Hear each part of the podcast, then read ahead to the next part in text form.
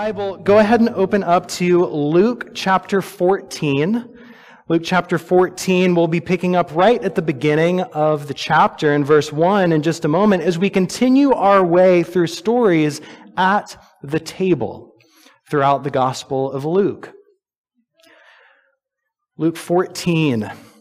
I was returning there, you know, you can learn a whole lot about a family by how they eat together. You can learn a whole lot about a family and, and, the, the dynamics and all kinds of stuff just by, by seeing them at the table. There's a movie that came out several years ago called Boyhood. Uh, any chance any of you saw that? It was kind of a, an odd sort of movie, not, uh, you know, top blockbuster anything like that. Boyhood. Uh, it traces the story of a boy named Mason from age six to age 18. And it just walks through those formative years of his boyhood, of his life. And it was quite an epic endeavor filming this movie. Throughout the movie, ages 6 to 18, all of the characters are portrayed by the same actors. And so it took them 12 years to film this movie. Every, every year they would get together at one point in the middle of the year and film a few scenes and stuff, and then next year they do it all over again for 12 years. I mean, can you imagine signing up for that? You know, it's like you've been cast in this and you're going to be acting in this movie for the next 12 years and no one's going to know. And then it'll come out and maybe people still won't know. So, you know, I mean, but it is this moving story. It's this, this really moving story. And in the middle of the movie, there is this scene that is set around a dinner table. And the mother is sitting on one end of the table, and there are four children sitting on each side of the table. And as the scene starts, they're all at ease with each other, you know, just sort of the sound of clinking dishes and plates, and they're eating and, and chatting and stuff like that. And then the father walks into the room. And everything changes. The children become quiet and very stiff. The mother kind of looks down at her plate avoiding eye contact. The father forcefully sits down, takes a swig of whiskey, and announces, I'm having a drink with my dinner tonight. Any of you have a problem with that? And then he continues to pour some more for himself and threateningly looks around the table, everyone on edge. He looks toward Mason, this main character, and says to him, you don't like me much, do you? Then he kind of chuckles to himself and says, I don't like me much either. And there's a pause of tense silence when all of a sudden he picks up his whiskey glass and throws it at Mason and it shatters on the ground. And this is just part of this scene that is truly disturbing uh, and, and just fraught with tension anger. Many people who saw this movie were profoundly affected and impacted by this scene because they had memories of having had dinners like that around their family table. Perhaps, if not outward violence at their table, there was at least that inward fear as the father or someone walked into the room. Everything became stiff and quiet. Experiences like this complicate the image that we've been exploring for the past several weeks. Because throughout the Gospel of Luke, the kingdom of God is portrayed as a, as a family dinner, right? You know, a community gathered around the table together. But what kind of family dinner is it? Right? What kind of family dinner is it? Many of us, either because of our own experience of our earthly fathers, or perhaps because of what we have been told about our heavenly Father, may sit at a table stiff and rigid with those deep seated fears what's going to happen next? Is that the kind of dinner that the kingdom of God is like? Is it the kind, is, is that the kind of father that we have in heaven? One who's just about to lash out. One that we have to, to watch out for. Right? What kind of family dinner will the kingdom of heaven be? Will the kingdom of God be? Well, as we've seen for several weeks, Jesus came eating and drinking. Jesus shows us exactly what kind of dinner the kingdom of God will be. And we see that in our passage today as we continue. So let's read together Luke chapter 14, beginning in verse 1. One Sabbath, when Jesus went to eat in the house of a prominent Pharisee, he was being carefully watched. There in front of him was a man suffering from abnormal swelling of his body. Jesus asked the Pharisees and experts in the law, Is it lawful to heal on the Sabbath or not? But they remained silent. So, taking hold of the man, he healed him and sent him on his way. And then he asked them, if one of you has a child or an ox that falls into a well on Sabbath day, will you not immediately pull it out? And they had nothing to say. When he noticed how the guests picked places of honor at the table, he told them this parable. When someone invites you to a wedding feast, do not take the place of honor, for a person more distinguished than you might have been invited. And if so, the host who invited both of you will come to you and say, Give this person your seat. And then, humiliated, you'll have to take the least important place. No, but, but when you're invited, take the lowest place, so that when your host comes, he might say to you, Friend, move up to a better place. And then you will be honored in the presence of all the other guests. For all those who exalt themselves will be humbled, and those who humble themselves will be exalted.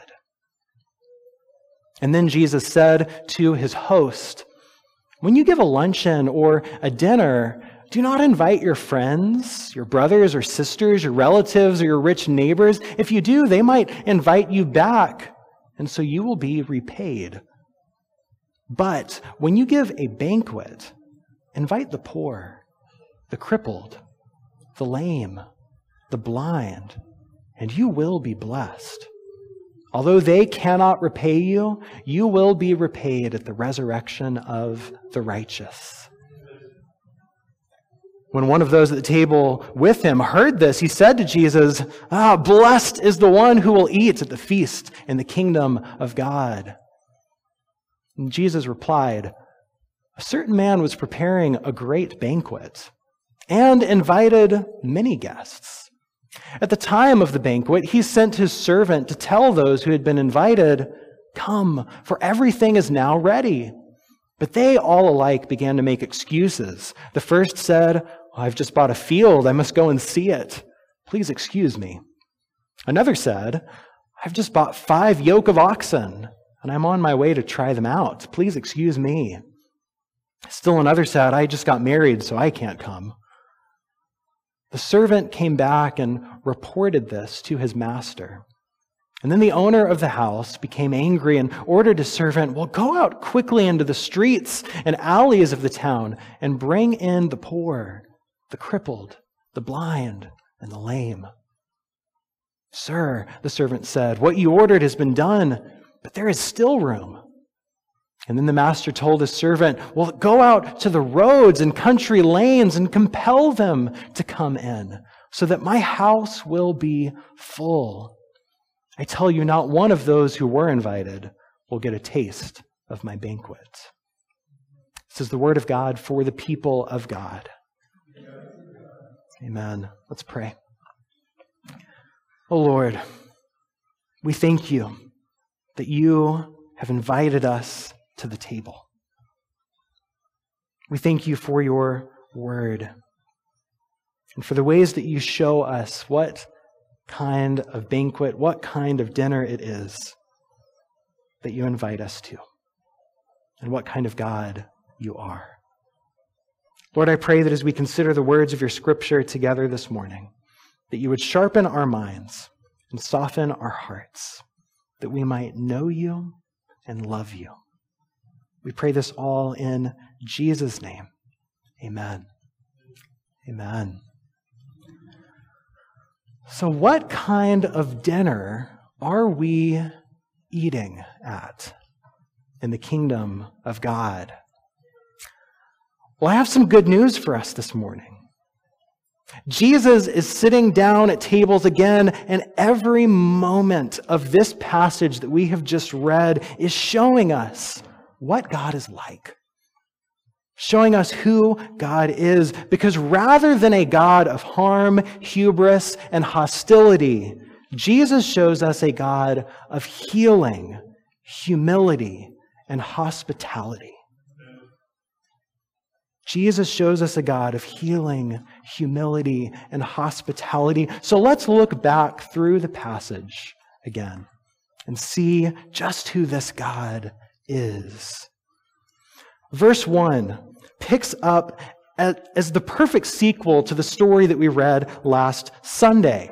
Uh, remember, last week, Jesus called out the Pharisees and the law experts for their hypocrisy and their legalism, saying, Woe to you, right? But instead of responding with soft hearts or repentance, we read that they began to oppose Jesus fiercely, to besiege him with questions, waiting to catch him in something he might say. So instead of looking inward with humility, they looked outward with hostility to catch Jesus in something he might say or do. So here in Luke 14, Jesus is back at a meal with Pharisees again. Here he is. Which I, just, I'm always, my mind is always blown by the fact that, I mean, I think we so often read things as black and white. You know, there's the, the, you know, villain or the good guy. Jesus doesn't see life that way. You know, even after all of those words of warning and challenge to the Pharisees a couple chapters ago, he is still eating with them. Man, that's, that's a sermon by itself. But Jesus is back eating with the Pharisees. And verse 1 says, One Sabbath, when Jesus went to eat in the house of a prominent Pharisee, he was being carefully watched. Right? They have their eye on him, just waiting for him to mess up, waiting for him to do something. And look, the stakes are, are raised, right? It's not just any Pharisee's home, it is a prominent Pharisee's home. And so this is one of the leaders. This is someone with some measure of power and influence and stuff like that. And now let, us raise the stakes a little bit more. He is not just there at this at this prominent Pharisee's house on any day. He's there on Sabbath, right? The holiest day, which for the Pharisees meant the day with the most shoulds and shouldn'ts the day with the most do's and don'ts. The day with the most ways that Jesus might mess up, right? They might catch him. So he was being carefully watched. But we see that Jesus is carefully watching too. But he's not concerned with the Pharisees and whatever games they're playing, their expectations, their traps. No, his eyes were on a man suffering from an abnormal swelling of his body. His eyes are on this man afflicted with some kind of what we today call edema, which is a condition in which excess fluid becomes trapped in the body's tissues and there's swelling and, and pain and discomfort and all kinds of stuff. Jesus is not concerned with the Pharisees' do's and don'ts. He is concerned about the man who is suffering there right in front of him. But he knows that he's being watched, so he uses this opportunity to challenge the Pharisees and those law experts. And he asks them, So is it lawful to heal on the Sabbath or not? And well, when you put it that way, there's no good answer for them, right? There's no good way for them to respond, so they remain silent. And without a further word, Jesus takes hold of this man heals him, and sends him on his way. I just love the, the intimacy of that description, right? Like, Jesus doesn't stay at a distance. We know he could have. He could have just spoken a word and he would have been healed. He could have snapped his finger, reached out his hand, something like that. But that's not what he does. It says he moves toward him, he takes hold of this man who many probably wouldn't have gone near or touched at all. And this is how Jesus heals him. Jesus is not disgusted. He doesn't withdraw or recoil. He moves toward. This is how Jesus heals us. He moves close. So after this tender moment, the man goes along, no doubt rejoicing in what has just happened. And Jesus turns back to the Pharisees and challenges them with another question, saying, If one of you has a child or an ox that falls into a well on Sabbath, will you not immediately pull it out? I mean, this isn't something that you even think about. It's just a reflex, right? Uh, if someone's in danger, if, if someone important to you, your child or you know your ox, your, your way of, of living falls into a well, don't you just do something about it? Right? You don't sit there, call together a council meeting to discuss the lawfulness of whether or not, you know, you should go get this drowning child out of a well. That's just not what you do. You spring into action. And so once more in verse 6, they had nothing to say to him. And so, here in this first part of the passage, Jesus is already showing us what God is like. You see, many, like the Pharisees, have come to believe at some point that God is out to get you. That God is, is just waiting for you to mess up. Many of us have an image of God like that angry dad at the dinner table, just waiting to, to throw something at you in, in rage and anger. But here, Jesus shows us God is not waiting for you to mess up. Rather, God is ready to help us clean up. God's not waiting for you to mess up, He is ready to help clean up. God is not like the Pharisees who are watching for that first mistake. Instead, God is like Jesus, who sees those places of brokenness and suffering and is ready to bring healing, moving toward, reaching out. God is not waiting for any of us to mess up. He's, he's ready to help clean up whatever messes we're already in. That's what Jesus shows us in this first exchange at this prominent Pharisees' dinner table. Next, Jesus notices how the guests picked the places of honor at the table. So he gives them some advice by telling them a story about finding your seat at a wedding feast. Now, wedding feasts are some of the most formal of all formal events, right? They were in that day, and they still are today in, in many ways. Often at wedding feasts, there are seats that are assigned to particular people. You know, the family sits here, the wedding party sits there, people associated with the bride sit over here, people associated with the groom, so on and so forth, right? Everyone has their specific spot. And Jesus' advice is very simple and very practical in many ways. He says, rather than choosing important seats of honor where you might risk being humiliated if asked to move to a lower seat, go ahead and sit at one of those lower seats where you might just be honored by being asked to move up. Right?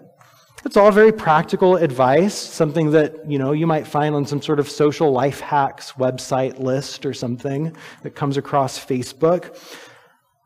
But that really isn't the point of what Jesus is saying. He's not just trying to give some practical social advice. Uh, in fact, what Jesus says here isn't really all that unique to Jesus. A roughly contemporary Greek philosopher also uh, offered various advice in their day. Plutarch told his followers not to grumble about where they had been seated, but instead said to them, Be thoroughly agreeable to those placed with you, and try to discover in them something that may initiate and nourish a friendship. That's great advice still. But Jesus is not seeking to give good advice here. Again, Jesus is saying something about God. He's saying something about who God is, and he sums it all up in verse 11. All those who exalt themselves will be humbled, and those who humble themselves will be exalted. This is who God is. God is near to the lowly, and God lifts up the humble. God is near to the lowly, and he lifts up the humble. So far this year, I've made it a practice to meditate on one psalm each week slowly praying and reflecting on it during the week. Some of you might have seen on Facebook, I've taken up to writing uh, my own sort of poetic response to each psalm and posting it each week. And so this past week, I was looking at Psalm 138. I was reading that.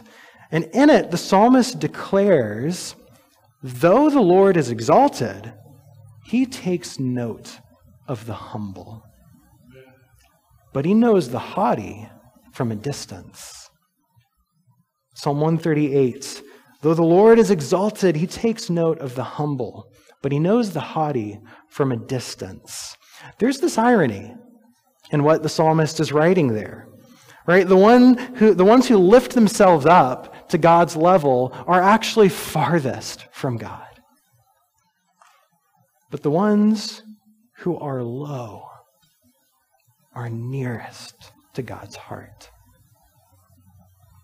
So, so if you want to be close to God on high, get low.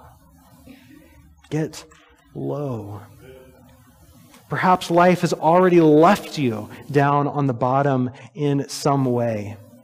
Maybe it's some kind of financial struggle, facing depression, feeling lonely or cut off, facing sickness or pain. If you find yourself already flung to the ground in some way, know this.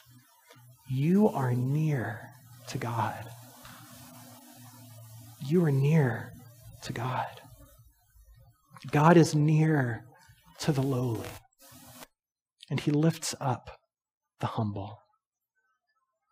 God is near to the ones who are suffering and in pain, and he lifts them up. This is who God is. He doesn't stand at a distance, He doesn't shake His head at you. He is near to the lowly and lifts up the humble. All who exalt themselves will be humbled, but those who humble themselves will be exalted. This is who God is. So, God is a God of healing. He's a God of humility. And in this final exchange of the passage, we see that God is a God of hospitality. A God of hospitality. After sharing about how to be at the table with humility, Jesus begins talking about who is invited to the table to begin with. In verse 12, he says, When you give a lunch or a dinner, don't invite your friends and family and rich neighbors. Instead, invite the poor, the crippled, the lame, the blind, the people who can't repay you at all. So here he, he digs even deeper. Right? It's not just about being humble in yourself. I mean, that, that's a lot of, of work to do, a lot of spiritual formation in and of itself, that cultivation of humility. But it's not just about being humble in yourself. This humility is meant to spring out in hospitality to others. Hospitality to others, and not the kind of others who might help you climb the social ladder. That's just a different way of exalting oneself, right? Today we like to call it networking, right? You know, I got to get my ends with all the right people. That's not the kind of invitations that you send out. No, true humility is extending hospitality to those who can't repay you or benefit you in any way. But there's something even deeper than this. What Jesus says runs even deeper than this because he doesn't say here, go and serve the poor and the crippled and the lame and the blind. He says, invite them to eat with you. Don't just go serve them food. Sit down and eat food with them. Invite them to your home. You see, service is radically important to the Christian life. We're called to be servants. But there is a way of serving that maintains boundaries of us and them. There's the us who's doing the serving, and there's the them who need the service right? The sense we are serving you. We are the ones who have things put together. You're the miserable mess that, that needs us to help you, right? This is a kind of patronizing false humility that Jesus is challenging. See, there's a way of serving that maintains those boundaries of us and them. But what Jesus says here is a kind of hospitality that actually erases that boundary. So that it's only all of us around the table. There's no them anymore. There's just us. And this is deeply challenging I mean, this is world altering, society changing stuff. This is the kind of thing that makes you pause and rethink your whole life. What am I doing? Like, who, who am I with? But then look at verse 15. When one of those at the table with him heard this, he said to Jesus, Ah, yes, blessed is the one who will eat at the feast in the kingdom of God. No pause, no reflection, none of that. Wait a second. What did you just say? He just says, Yes, very good, teacher. Haha. So, my, my mother and I used to love watching musicals together. I mean, we watched all the classics together. I nearly wore out a cassette tape of Phantom of the Opera by listening to it over and over again. We went to see several musicals when they would come to town. I mean, it was great. We, we loved doing this. This is kind of a thing that we did together a lot. But somehow, in all the musicals that we watched, we never watched Les Miserables, which, if you're familiar with it, is just amazing this amazing musical, amazing story. My college roommate is the one who introduced me to it. Eventually, he and I ended up going to see it, live, a live production of it with a couple of friends, and it, it is amazing. I mean, the first 15 minutes by itself is enough to leave a person in tears, ready to change everything about their life. That's literally what happens in the story. Uh, but then after those first 15 minutes, there's another two and a half hours that just keep bringing you through these depths of, of story and this beautiful music. And I mean, it is a beautiful, transcendent story. It culminates in one of the most moving choruses of hope depicting the kingdom of God that, that I've ever heard.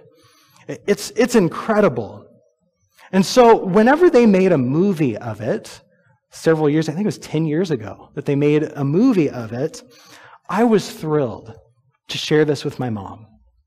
I, will never forget visiting her one time and saying, We have got to watch this musical. It, it's so great. You'll love it. And so we did. We watched it one evening. We probably ordered pizza. That's what we did pizza and a movie. And as we watched it, man, I was swept up in it all over again, and the music and the story and all of this. And we finally made it to that beautiful ending, and the credits rolled. And I looked at my mom and I said, So, what did you think? And she said, It was nice. and I was a little disappointed. So, oh, but I mean, aren't you just weeping right now? It was nice. And I mean, maybe it was kind of late and she was tired. Maybe it just wasn't her thing. I don't know. That's fine. But man, I just wanted to gush about it. And oh, isn't it beautiful? And the story, and look at the theology and the spiritual connections here. It was nice. That's fine. It certainly didn't land the way I had hoped. I think something like that is what happens in the story here that we've just read. You see, Jesus has just made this provocative, challenging, world altering statement about breaking down barriers, inviting the least of these who can't possibly repay you, not just to serve them, but to actually welcome them as equals into your home. And he says this, this world altering thing. And instead of responding with pause and reflection, someone just says, Blessed is the one who will eat in the feast of the kingdom of God. A sort of theo- theological, isn't that nice? So in verse 16, Jesus tries again. Jesus goes a little bit deeper. Instead of just telling them, hey, you should invite the poor, the crippled, the lame, the blind, he begins to tell a story about a banquet. So he says a, certain man was preparing a great banquet and invited many guests. And at the time, the banquet uh, at the time of the banquet, he sent his servant to tell those who had been invited, Come, everything is now ready. But then, one at a time, each one makes an excuse. Oh, I'm busy. I have something else going on. There's something I have to take care of. It sounds like a lot of people today, right, who can be socially kind of flaky and distant.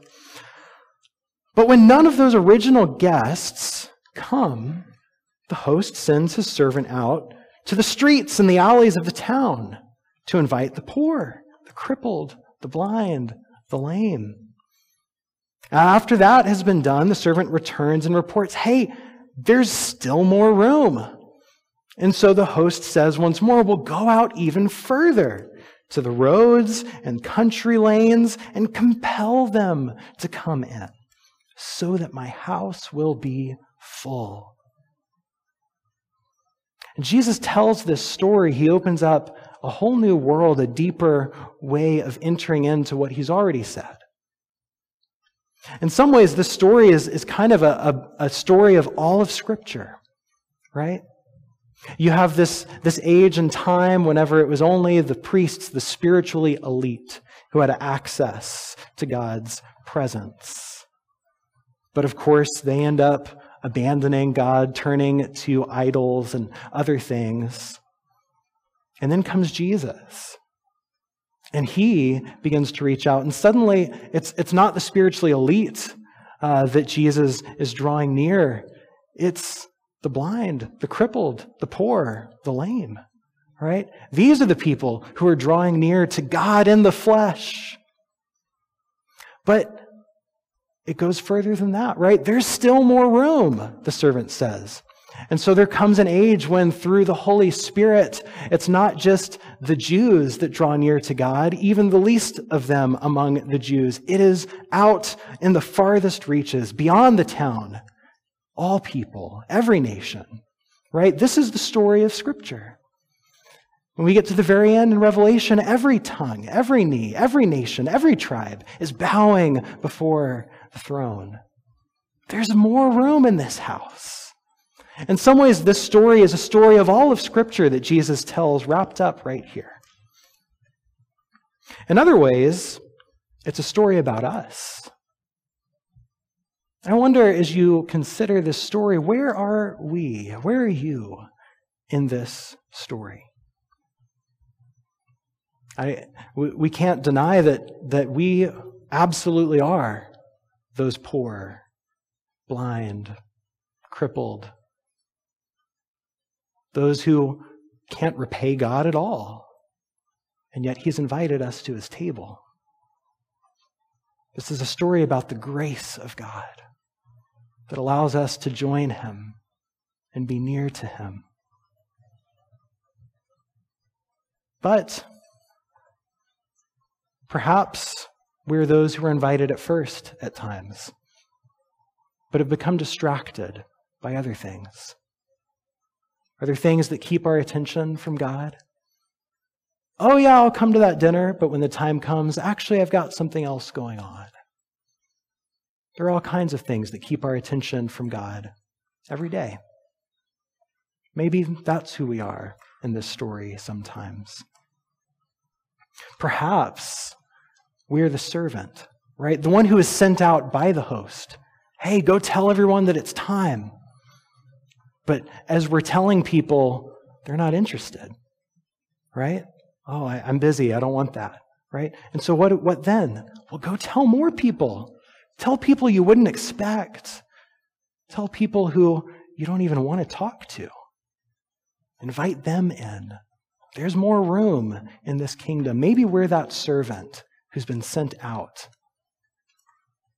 Or perhaps as the body of Christ, we are the host who is called to welcome and say, Come, come join.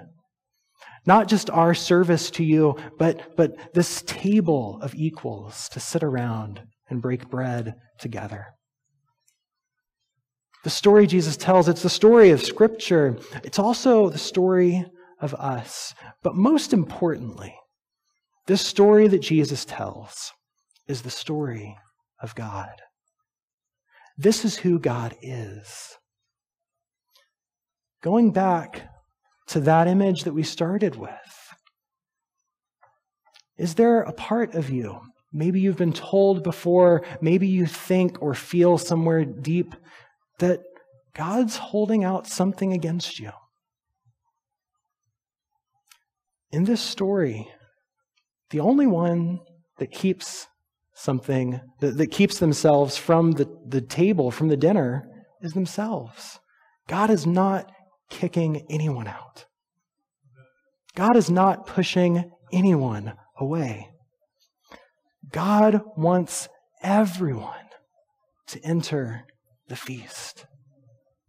God wants everyone to come and join. This is who God is. Go out, tell them to come in, tell them to eat. Come, the table is ready. This is who God is. He is a God of healing. He is a God of humility. He is a God of hospitality, ready to open his doors and welcome us all. If this is who God is, well, then who should we be? May we be a people who receive his healing, who live and walk humbly with our God, and who extend our arms to all who come across. May it be so. Amen.